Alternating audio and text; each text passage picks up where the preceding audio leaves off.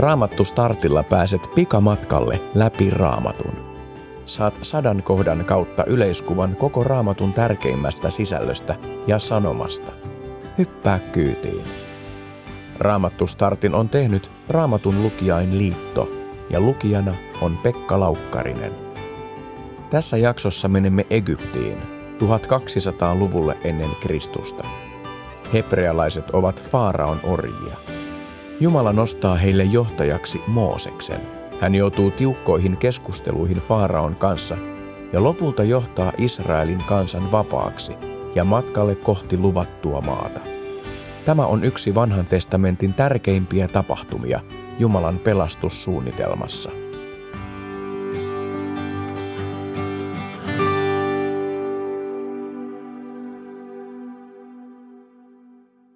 Mikä kovettaa ihmisen sydämen? Luen toisen Mooseksen kirjan luvusta 11. Herra sanoi Moosekselle, vielä yhden vitsauksen minä annan kohdata Faaraota ja egyptiläisiä.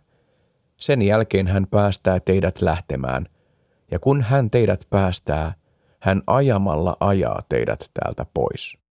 Sano siis kansalle, että kaikkien, niin miesten kuin naistenkin, tulee pyytää tuttaviltaan muistolahjaksi hopea ja kulta esineitä. Herra oli antanut kansansa saada paljon ystäviä egyptiläisten joukosta. Myös Moosesta pitivät sekä Faaraan hovi että Egyptin kansa suuressa arvossa.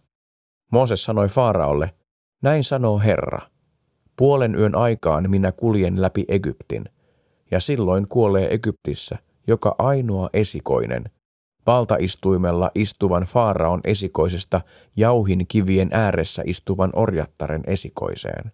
Myös kaikki karjan esikoiset kuolevat. Koko Egyptin täyttää suuri valitus, jollaista ei ole ennen kuultu, eikä enää toiste kuulla. Mutta israelilaisille ei edes koira murise. Mitään vahinkoa ei tapahdu ihmiselle enempää kuin karjallekaan. Tästä ymmärrät, että Herra tekee eron Egyptin ja Israelin välillä. Silloin kaikki hovisi miehet tulevat minun luokseni, heittäytyvät eteeni ja sanovat, lähde täältä ja vie pois kansasi, jota johdat. Sitten minä lähden.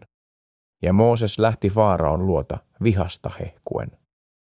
Herra oli sanonut Moosekselle, Faarao ei kuuntele teitä. Tämä tapahtuu siksi, että minä voisin tehdä monta ihmettekoa Egyptissä. Mooses ja Aaron olivat nyt tehneet kaikki nämä ihmeet Faaraon edessä, ja Herra oli paaduttanut Faaraon sydämen, niin ettei hän päästänyt israelilaisia lähtemään maasta.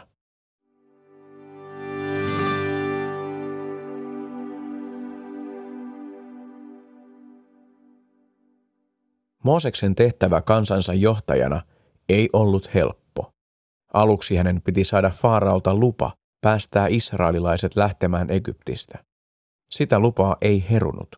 Olivathan israelilaiset ahkeria ja tunnollisia työntekijöitä Faaraon valtavilla rakennustyömailla. Jumala kovetti Faaraon sydämen, jotta hän voisi näyttää voimansa. Tämä voidaan nähdä myös toisinpäin, koska Faarao ei taipunut, rangaistukseksi siitä Jumala kovetti hänen sydämensä ja antoi Egyptin kansan kärsiä. Jumala oli jo toteuttanut yhdeksän erilaista vitsausta Mooseksen ja tämän veljen Aaronin kautta. Nyt oli viimeisen vitsauksen aika. Nyt Jumala käyttäisi viimeisen keinonsa taivuttaakseen Faaraon. Ihminen on luonnostaan kova sydäminen. Vain Jumalan kutsu ja armo voivat pehmittää ihmisen sydämen niin, että se on valmis ottamaan vastaan sanoman Jumalasta. Faaraolle annettiin tämä mahdollisuus monta kertaa, mutta hän kieltäytyi siitä. Seuraukset olivat kauheat. Sydämen hyytävä kylmyys, koko kansan kärsimys ja lopulta esikoispojan kuolema. Jumala kutsuu meitä kaikkia eri tavoin. Hänen kutsuaan ei kannata hylätä ja siirtää vastaamista tuonnemmaksi, sillä lopulta seurauksena voi olla täydellinen paatuminen. Jos tahdot lukea hieman laajemmin Mooseksesta, Faaraosta ja vitsauksista, avaa raamattustartti.fi nettisivusto. Sieltä Mooses-otsikon alta, jaksosta 18, löydät laajemman katkelman.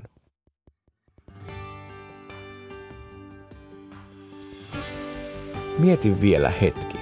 Millä tavalla sinä voit estää sydäntäsi paatumasta, eli muuttumasta sellaiseksi, ettet enää halua ollenkaan välittää Jumalasta?